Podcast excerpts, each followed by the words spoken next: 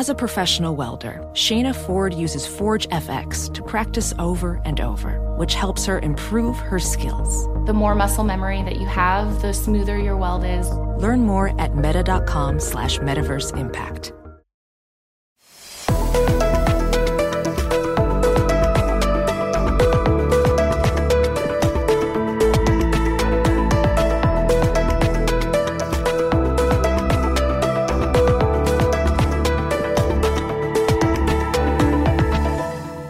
And welcome to the Credit Edge, a weekly markets podcast. My name is James Crombie. I'm a senior editor at Bloomberg.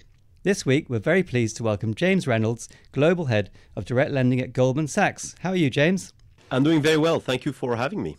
Thank you so much for joining us today. We're really looking forward to getting your take on the credit markets. We're also delighted to welcome back Bloomberg's own Lisa Lee. How are you, Lisa? Fine, thank you. Uh, Lisa covers credit markets from London, and it's great to see you again. And from Bloomberg Intelligence, it's great to see David Havens, uh, who's based in New York. How are you, David? I'm very good. Looking forward to a little bit of snow to here tomorrow. So let's start with you, James. Welcome. We've spent a lot of time on this show talking uh, to private debt investors about what's widely being described as a golden age for this very fast-growing market. The so-called non-banks are really very excited about the opportunity. Everyone from K K R and Apollo to BlackRock is all over it. It's all the rage. Uh, you're in a somewhat different position, though, given your firm's attachment to what we would call a traditional lender, though, of course, Goldman Sachs is not really a, t- a typical retail bank. Um, so I just wanted to kind of start um, by talking about the opportunity as you see it, um, and what's the Goldman Sachs edge when you think about private credit? Thank you. Thank you for um, having me and asking uh, the, the, the question. And I, I would start by maybe stepping back um, and saying that, you know, we have been in this market since nineteen ninety-six. Uh, and, you know, for the last twenty-seven years, uh, we've really um, enjoyed an explosive growth in uh, in private credit and direct lending in particular. And so whilst, um, you know, some participants talk about a golden age, I think it has been really uh, the last three decades, um, an amazing um, uh, opportunity for, for direct lending. And and certainly we've uh, we've witnessed, and I, I joined this business twenty-four years ago, and we have uh, witnessed a lot of growth Uh, across a number of strategies and, and also uh, regions. Um, you know, where um, where is our edge? I think certainly, you know, as I started by saying, you know, having been around for a long time, you know, being time tested through a number of cycles, uh, clearly the origination platform, I would say, is uh, is a real edge uh, at, at Goldman. It's how we work uh, really hand in glove with, um, you know, thousands of uh, investment bankers all around the world, that that day-to-day connectivity, the trust that we established on both sides of, of our teams, really that, that is being transcended by uh, the One G S, uh, which which is a huge priority that uh, you know our executive office launched a few years ago to really formalize uh, what is effectively a way to collaborate across uh, across teams and across divisions, and something that you know we've done very well, I think, uh, in the last three decades between our private credit Uh, investing team and and all the other um, groups uh, at, at the firm. And I think it does give us an edge uh, when we're um, you know dealing with you know private equity owners of companies or management teams. I think the ability to uh, to bring the firm uh, is something that uh, we've we've refined over time, and I think we're doing uh, well, and, and certainly is um, appreciated by the private equity uh, community, but also uh, not only but also by uh, by our investors. I think they do recognize that the origination platform is um, highly differentiated. But so James, Goldman Sachs is sort of unique among the global banks for having a really strong leveraged finance group that raises capital from high yield bonds and leveraged loan market, as well as a really sizable direct lending platform that can do multi-billion dollar deals, or at least participate in them. So as direct lending gets bigger and bigger and starts eroding into some of the, the the investment banking share of the market, how does Goldman Sachs navigate that, and and and as other banks try to sort of play into private credit, what how do you see that evolving? Sure, and thanks, Lisa. And, and for us, that's not a new phenomenon again, because we've been operating very large vehicles for uh, for a long time, and so the the ability to uh, to work well with our leveraged finance colleagues, I think, is you know back to the edge. I think that that's one of uh, the edge that we have. This ability to uh, to go and pitch together uh, mandates and and also kind of work together on large capital structures, uh, so that maybe we'll anchor part of the capital structure, or maybe we'll will anchor the junior part of the capital structure when, you know, the firm may underwrite uh, another part of uh, of that structure. You know, that ability to provide capital solutions to uh, sponsors and, and, and companies, something that is truly unique. And there are situations like take private where confidentiality is, is critical. And so if you can effectively um, speak to one party that can do, you know, the entire financing either on our own or together with leverage finance, and maybe also you'll get um, the advisory from, from Goldman. I, I think, you know, having that kind of capital, complete capital solution and advisory solution is uh, is certainly very, very different. Uh, and so we're, we're used to dealing with this. Um, actually, I think, you know, we, um, we, we, we make the other side better and they make our side uh, better. And so that's, uh, that's very complementary uh, to, uh, to have both uh, at, at Goldman. You know, we, we've noticed that other banks are also uh, trying to figure out how to deal with uh, with private credit and, and direct lending, and every bank has, you know, a different way maybe of uh, of dealing with it. But I would say, you know, private credit is a force to reckon with. It's going to stay. Uh, it's large today. It's approaching two trillion. So you have um, about one hundred ten billion in assets right now, dollars. Um, you want to double that. What's the time frame to get there, um, and and how do you get there? And we have, we've not set a time frame, uh, but we're certainly ambitious here, um, you know, our leadership team and, and, and all our colleagues, and, and, and we see great opportunities to uh, to grow. And it comes from various um, uh, strategies, and I would say across uh, different regions, right? And so if you think about our, our platform, by the way, has doubled in the last uh, four years already to where we are today. Uh, we continue to, uh, to, to, to be in the market on a number of um, strategies. Um, I think in the U S, um, you know, we're getting into larger financings. I think that's one way to grow, which is to continue to penetrate the leveraged finance market, right? And and as you know, as as we do it, maybe, you know, either on our own or certainly, you know, maybe in in club deals, you're seeing some of these uh, private financings getting to sizes which, you know, frankly, maybe five years ago would have been difficult to, um, well, certainly difficult to execute and, and, and maybe even to imagine. And so that's one way to grow here, uh, which is, you know, just getting a, a higher share of wallets of the entire uh, leverage finance market. Uh, but we're launching new strategies. We're going into new regions. Um, you know, Asia is uh, is an area of growth for us. Uh, we continue to um, to deploy a lot of capital in Europe, for instance, uh, even at times when um, M and A is slow. Um, we have the luxury of having a very large uh, portfolio, uh, six hundred plus portfolio companies. And so staying close to these companies provide us with uh, lots of opportunities to continue to deploy in this portfolio, what we call the incumbency edge. Uh, and certainly in twenty twenty-three, a lot of what we have deployed dollar-wise came, came from that portfolio.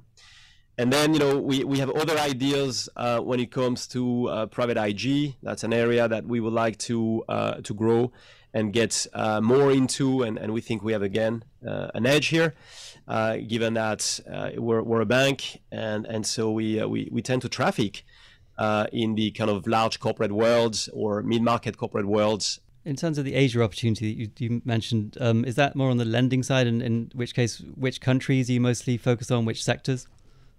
Yeah, I'm talking about uh, credit here. And, and look, we, we've been in Asia for a long time. Um, we've been in Asia for a long time um, using our balance sheet initially and then gradually transitioning away from only using the balance sheet to having alignment of balance sheets uh, alongside third-party capital. And so we've announced uh, a few months ago a partnership. Um, we are active, uh, I would say, pretty much across Asia. Um, we, we have teams there, by the way, located in, in the major markets. Obviously, Goldman has been a formidable presence in Asia for a very long time, um, multi, multi-decades. I think probably one of the, uh, or if not the first, um, major U S investment bank. And so we benefit from having this network um, and having these long-standing relationships with also the, uh, the corporates there. Uh, sectors, I think... When, when it comes to our direct lending business, which, you know, we, we tend to really, um, I would say, stick to our knitting around avoiding default, right? And so the, the sectors in which we invest whether it's in the U S, in Europe, or in Asia, they tend to be quite defensive and uh, recession resilient. And you'll see the same whether we invest in Australia or, or in India. And then we have other strategies where we look for maybe high risk, but we're getting paid for it. And they're in those strategies, hybrid strategies, then we've gone into more cyclical sectors in Asia, including hospitality or um, other type of um, more, I would say, cyclical, uh, maybe retail uh, sectors, or Um, you know, we've we've invested in a golf course, uh, we're the largest operator in uh, in Japan, for instance. We've looked at a number of other, I would say, probably a, a, a bit different, uh, and trying to bring uh, capital solutions always to these uh, corporates and the owners of those companies. In terms of fundraising, I mean, to get those assets over two hundred billion, what's your first port of call these days? Are you flying more to Dubai, or is it Toronto, or is it Sydney? Where are you going? What's interesting about this environment is, and, and it's helpful to have many voices, by the way, to have, you know, competitors, peers, other platforms talk about private credit, so that, you know, they can also educate the market and, and educate L Ps. Um, and so to your question, we're, we're flying, and I'm flying everywhere. Uh, literally, I mean, twenty twenty-three was a, um, a heavy year of fundraising for us, a, a successful one. Um, and, and the nature of um, our investor base is very uh, diversified. I think that's one of the strengths of, of our platform. Uh, you know, institutions, pension funds, insurance companies, sovereigns, uh, but also wealth management clients.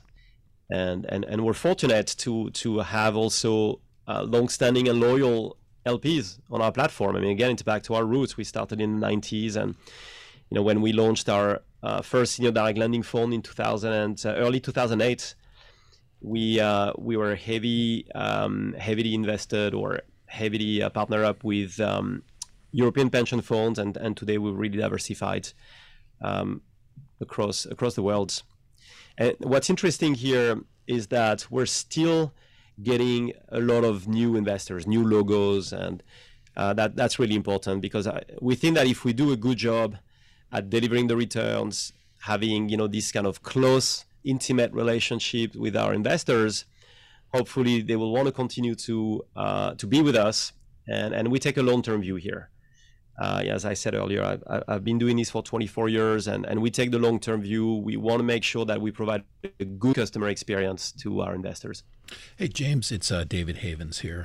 Uh, Switch it up a little bit. Big picture question. Goldman Sachs sits at sort of the nexus of just about everything in global finance, except for maybe sort of the mass affluent market. Um, you've got, you know, investment banking contacts, contacts, private wealth, uh, uh, limited partnerships, et cetera, et cetera.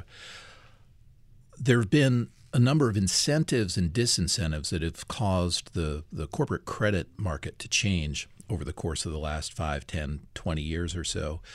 Where do we stand today? Like, isn't it the job of banks to lend to, to companies? I went through a credit training program at Chemical Bank way back when, and that's what we used to do, but it doesn't seem like banks do that much anymore. I, I think they still uh, do that job, by the way, maybe in a slightly different form, or um, maybe slightly different um, strategies. But uh, uh, we're not saying, by the way, that, you know, the banks will, will, will stop being in the market. I actually uh, think, you know, when we started in oh seven, oh eight, and we would do a financing, um, alongside us, if we're not the sole lender, we would have banks. And and I think, you know, now you see actually these, these type of collaboration, partnership come back. Um, and, and, you know, there are situations that are totally private with a club deal of uh, direct lenders, and others that, you know, I could well see banks work with direct lenders. And so um, I, I think you'll continue to see, you know, l- lending to good corporates, uh, to high quality companies is, is a good business. Obviously, the banks um, have gone through uh, a number of regulation uh, in, in the U S and, and in Europe that we've had to, uh, to comply with and adapt to ourselves. But I, I do think that you could see, um, you know, this kind of um, collaboration work Uh, between uh, between banks and, uh, and and other forms of um, of capital. Okay, thank you. And certainly, that. you know, that we we bring that to our advantage internally as I was saying earlier, you know, to the question around the edge, we uh, we bring into our advantage. The, the, the one thing that has changed maybe between when I started in two thousand and, and today, look, the, the banks have incredible origination platforms, right? And we certainly benefit from uh, from it at, at Goldman Sachs. Um, but when I started maybe twenty plus years ago, the banks would hold more on their balance sheets, whilst, you know, maybe they started, you know, the, the movement from under from holding on the balance sheet to underwriting and syndicating. And that, that movement we've seen probably in the early two thousands. I think the banks today, whilst they continue to be very active in, in certainly in direct lending, um, they probably hold less on their balance sheets, to uh, to be fair. And then, you know, that, that would that would depend. Yeah, exactly. Also from uh, from banks to banks. Exactly. And I, and I think that according to some of the data that we have at Bloomberg Intelligence, uh, it looks like uh, two thousand twenty-two twenty-three was actually the first year where non, uh, non non-bank financial institutions uh, made more loans to uh, to corporations than, than banks actually did, which is which is interesting. I think that that's right, and and also, I mean, the market has been dislocated. Yes. Let's face it, right? I mean, we, we are in between markets. Yeah, right? and, and we we came from twenty twenty-one, lots of activity, and then rates suddenly uh, shot up, and, and that really shook up the fixed income market. Hence, the banks were not as active. James, to your point that banks used to hold more of this lending, when I look at the direct lending market, it looks eerily similar to the early days of the leveraged loan market, where banks used to hold more and things didn't trade. So, when you look forward to direct lending, do you expect trading activity to start picking up? I know there is some trading just for liquidity purposes, but more of that and perhaps at differing levels. And if that happens, then what happens to the liquidity premium that you guys enjoy? And, and thanks, Lisa. I think, first of all, when, when we commit capital, we have pre-syndicated it, right, by having fundraised. And, and our investors, uh, in particular the institutional investors, uh, they're patient. This is patient capital, right? This is long-term patient capital. And so we don't have the need to uh, go and sell our positions, right? I mean, we can hold on to our loans for a very long time. Um, and, and so that, that's a major advantage of, uh, of direct lenders, for instance. Now, what, what you may see at the, at the start, you know, when you put together a financing, is that a lot of our investors quite enjoy having co-investment opportunities. And so we, we may commit for a bit more with a view that uh, some of our um, key large um, L Ps uh, could get access to co-investment opportunities this way. Um, I think to the point that you're making, and very similar to what we have seen in the private equity industry, as we saw the explosive growth of private equity, and as a result, you know, the first derivative is going to be secondary. And I think you're going to see, um, you know, the, the the start, and it's already started. And I think it's going to be a, a much, much larger business of a credit secondary asset class. Uh, by the way, you know, you, you start hearing about maybe some L Ps uh, that would like maybe to uh, sell positions, and you know, there's there's a growing market here, um, and, and so. Whilst the underlying uh, is uh, illiquid, I think at the L P level, I think you're going to see a growth of credit secondary, where L Ps can effectively find liquidity uh, in this in this way as well, right? And um, we're we're quite excited actually about this uh, market development. When you have an asset class that is getting close to two trillion dollars, you're certainly going to see, you know, some uh, some more strategies kind of uh, flourishing out of this uh, growth. Right, and we've we've also obviously, as as you mentioned, we've seen quite a bit of growth. We uh, words probably come up quite a bit in this conversation. Uh, private equity credit, I'm sorry, private credit has kind of gone mainstream.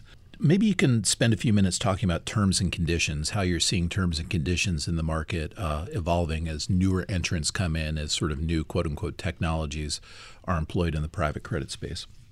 Absolutely, and, and, and to, to the point you just made around mainstream, I think, you know, we collectively need to just demystify what we do, um, which is in simple words, you know, uh, lending to uh, to corporates. And um, but yeah, look, the, the terms and conditions, they do vary depending on uh, market conditions, right? And so if you uh, you need to step back and look at long period of time, you know, ten, twenty years, and Um, you certainly see a direct correlation of um, the activity of direct lending with the issuance of loans, right? So that really means that even when the banks are back underwriting, you have certainly more volume in the market, more M and A activity, more volume. I think that's overall good for um, for the industry as well.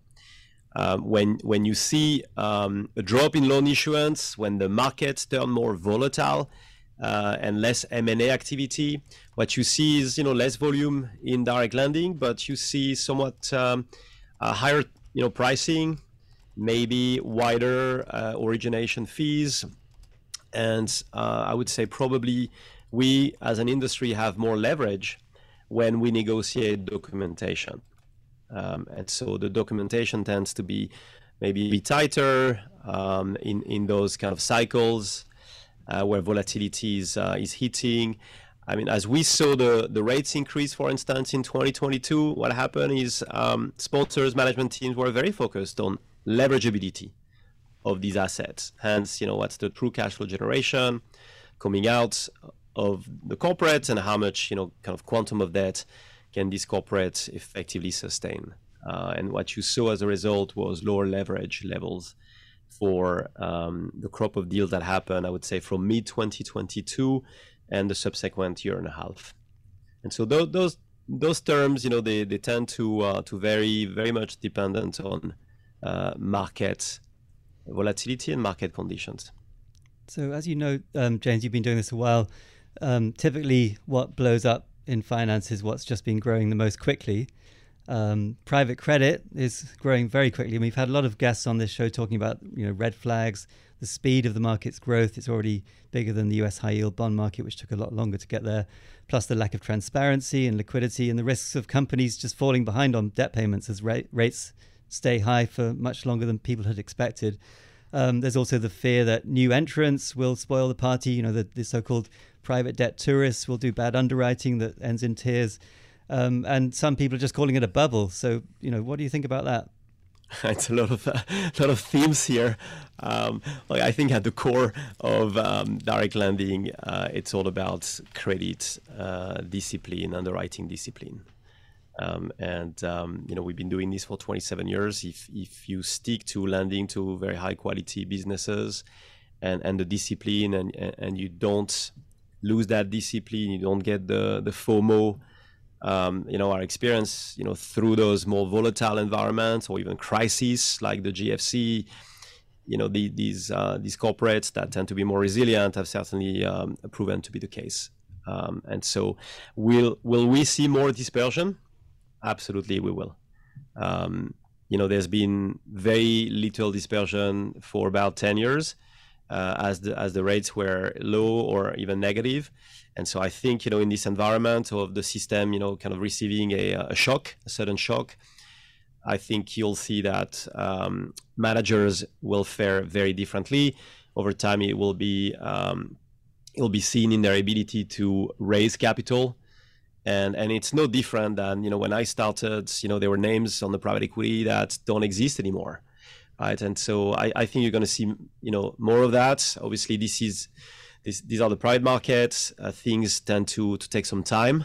Another advantage that you have as a lender uh, is that you can, uh, if things don't go according to plan and, and there's a, um, you know, a default, a lender can also take over an asset and then continue as as, a, as the owner of the asset. And so that, that's why I think to play out and be able to say, well, this was a good vintage or not, and, and this is what the average private credit returns have been, well, we'll have to have another podcast probably in about uh, eight to ten years. Now we're going into a you know, slower economy, um, earnings are suffering, rates are, are still gonna stay high. Is this a tougher environment than, let's say, last year or the year before?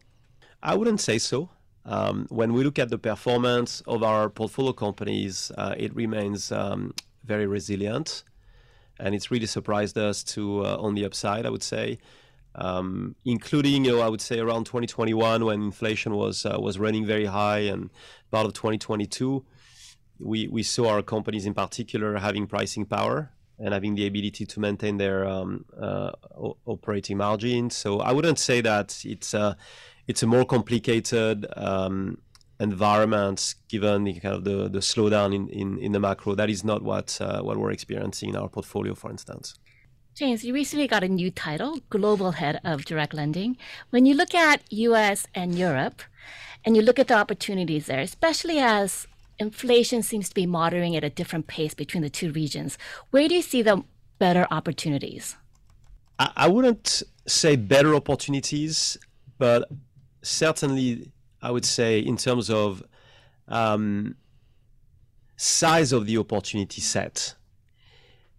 Right now, clearly the U S market has woken up and shown signs of activity earlier than the European market. So starting in June of last year, July, we started seeing a lot of um, uh, processes, um, you know, buyers and sellers kind of agreeing price, and, and hence, you know, the second half of the year for us was very busy, in particular in the U S. It's, it's also a bigger market size-wise, um, and so we're very active across the world, but I would say probably uh, in the last six months and, and getting into twenty twenty-four, we're seeing more opportunities in the U S. Now, if I step back and I look at twenty twenty-three, sixty percent of our deployment globally happened in Q four, right? And so you can see the uptick of activity, and I think everybody's talking, you know, C E O banks are also talking and seeing that. You know, certainly working with our M and A colleagues, uh, we sensed, you know, a renewed optimism here about uh, activity in the U S, but also, but also in Europe. Uh, and, and we tend to see that activity very early on, given that, you know, we have our colleagues kind of winning mandates for sell side, buy side, and usually it takes six months for those deals to uh, to happen. So I think I'm, I'm optimistic that twenty twenty-four um, could be a, a more active year in terms of deployment. As I said earlier, it's all about uh, deploying well and, and being disciplined. So it's not about the volume, uh, but I, I, you know, I see our teams and the pipeline across various regions really having stepped up in the last uh, couple of quarters. So M and A F T is picking up. So when should we start to see some big M and A, especially L B O deals, which require quite a bit of financing to get done? When should we start seeing those announced? Look, in, in all fairness, we've, we've already started seeing uh, deals being announced in, in Q four, uh, certainly in the U S, but also uh, in, in Europe. There were a number of uh, situations announced, public to private, for instance. But, uh, you know, it, it, it takes time for, for these processes to play out. And I think what happened in twenty twenty-two, twenty twenty-three is that usually you would have a, a gap between, you know, the buyer and the seller. And, um, you know, that gap remains. And I think certainly anecdotally, when I looked at the number of situations in Q four, it seemed that, you know, buyers and sellers were getting much closer in terms of uh, their uh, respective expectations to transact. And I think that bodes well. I think on, on top of these, um, given the lack of harvest and exit in the last eighteen months for the private equity industry, certainly their investors, their L Ps, are also demanding some, uh, you know, what's called D P I, so distribution. And so, and, and if the rates, you know, go down, which, you know, might be the expectations of um, experts, I think, you know, you, you, you have a number of uh, factors that certainly could fuel uh, higher activity in twenty twenty-four. This year, um, James, do you expect the default rate in private credit to be higher or lower than last year? It's it's a difficult question, but um, the the you know plus you know we, we don't have a crystal ball, so no idea what may happen in the market and what what shock you know we may see or not see. So, um, but usually the default happen after you know a few years uh, of of stress in the company. They, they they rarely happen overnight. Although certainly when everybody went into lockdown in uh, March twenty twenty, um, it, it, it created a sudden shock, but that, that's unusual. I would say usually you have some sort of red flags for a while before a, um, a company um, um, declares an effective uh, default. And I think in the market, there's been a steady but slow uh, increase in default rates um, across sectors, by the way. Um, Not, not necessarily only linked to, uh, you know, the cyclicals and so on across sectors. We're monitoring carefully. I think, you know, more importantly, we're focused on our portfolio. uh, and making sure that our companies are healthy, and, and, and so far, touch wood, but uh, that is certainly the case. And when you look across everything that you um, currently cover, which is a lot, what is the best opportunity for twenty twenty-four? Um, you know, you can talk about sectors, you can talk about regions, talk about country if you want, um, but as specifically as possible, if you had to put your money somewhere in private credit this year, where would it be? Uh, you know, we all, all we love all our kids, um, and we put our money, or we try to put it everywhere. Uh, as as employees, you know, we invest in, in, in a lot of different strategies, and um, I'm not trying not to answer the question, but I, that that is really what we're doing here. We're pursuing a number of strategies existing where we're trying to be bigger, and, and new where we're trying to effectively launch, and we're doing all of this at the same time. We're fortunate that we've got the support of our executive office, uh, I think very openly. Uh, they talk about asset wealth management and private credit in particular. Um, And so they're getting used now to uh, answering questions about private credit.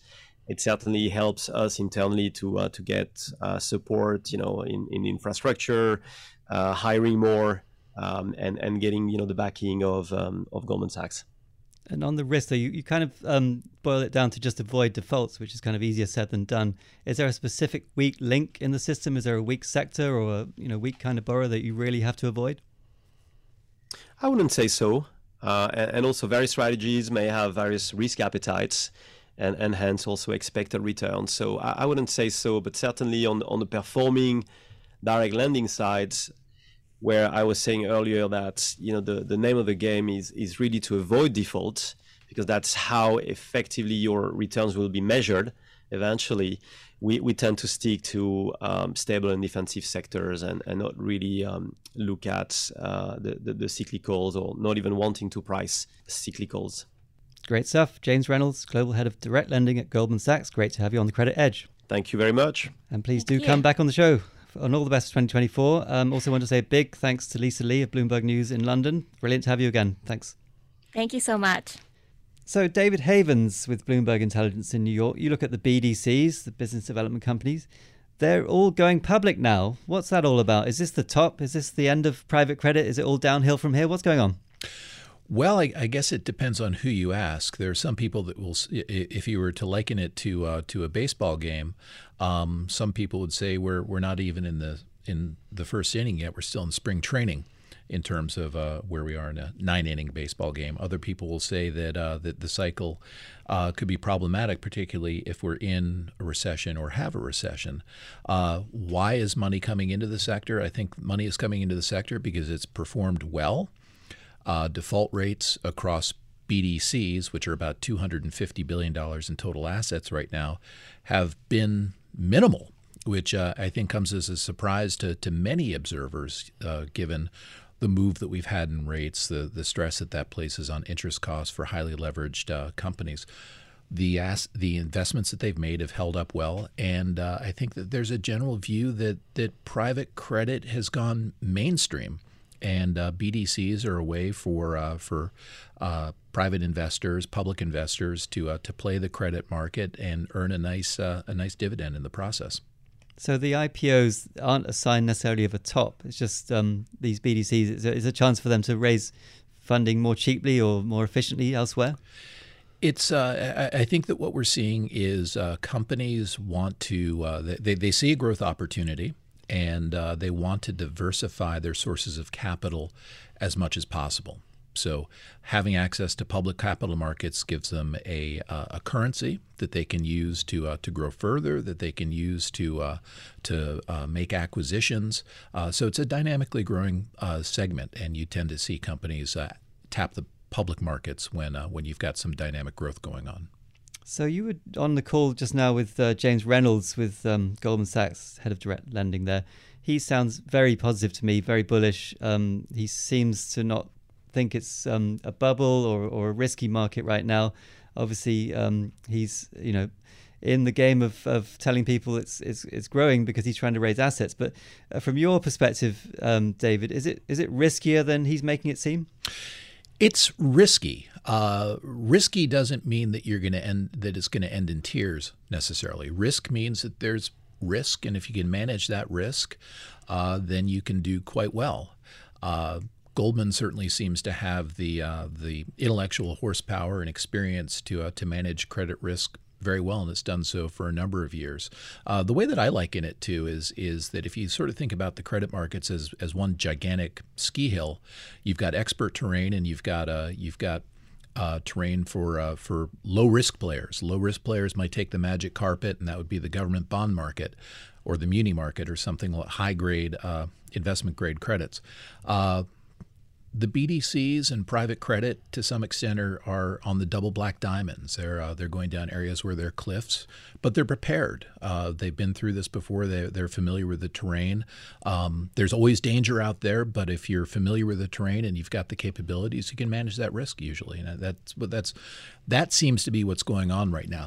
The biggest risk from my point of view is is an exogenous factor, is some sort of geopolitical, you know, uh, thing that we haven't anticipated yet. So it's it's it's if you're looking out for buses that are going to hit you uh, in credit, you're going to see the buses coming. It's the one that you don't see that's going to cause the problem. So right now we see, it seems to me that we see a lot of the buses out there. Wise words, and it's also skiing season, so those analogies hit home. Thank you so much, David Havens at Bloomberg Intelligence, and we look forward to reading all of your analysis on the Bloomberg Terminal. Thank you, James. And thanks also to James Reynolds, Global Head of Direct Lending at Goldman Sachs. It was great to have him on the Credit Edge. We look forward to having him back. And to Lisa Lee with Bloomberg News in London. Please do subscribe wherever you get your podcasts. We're on Apple, Google and Spotify. Give us a review, tell your friends, or email me directly at j crombie eight at bloomberg dot net. That's J C R O M B I E as in my name, the number eight at bloomberg dot net. I'm James Crombie. It's been a pleasure ha- having you. Join us again next week on The Credit Edge.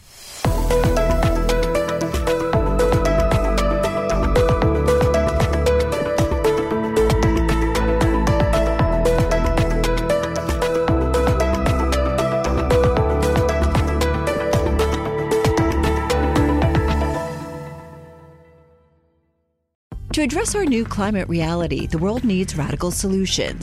Collaborate for a greener future at the Bloomberg Green Festival, a groundbreaking celebration of the thinkers, doers, and innovators leading the way. From design and culture to technology, science, and entertainment, hear from inspirational speakers and immerse yourself in climate solutions, July tenth through thirteenth in Seattle. Title sponsor, Amazon. Get twenty percent off using promo code radio twenty at bloomberg live dot com slash green festival.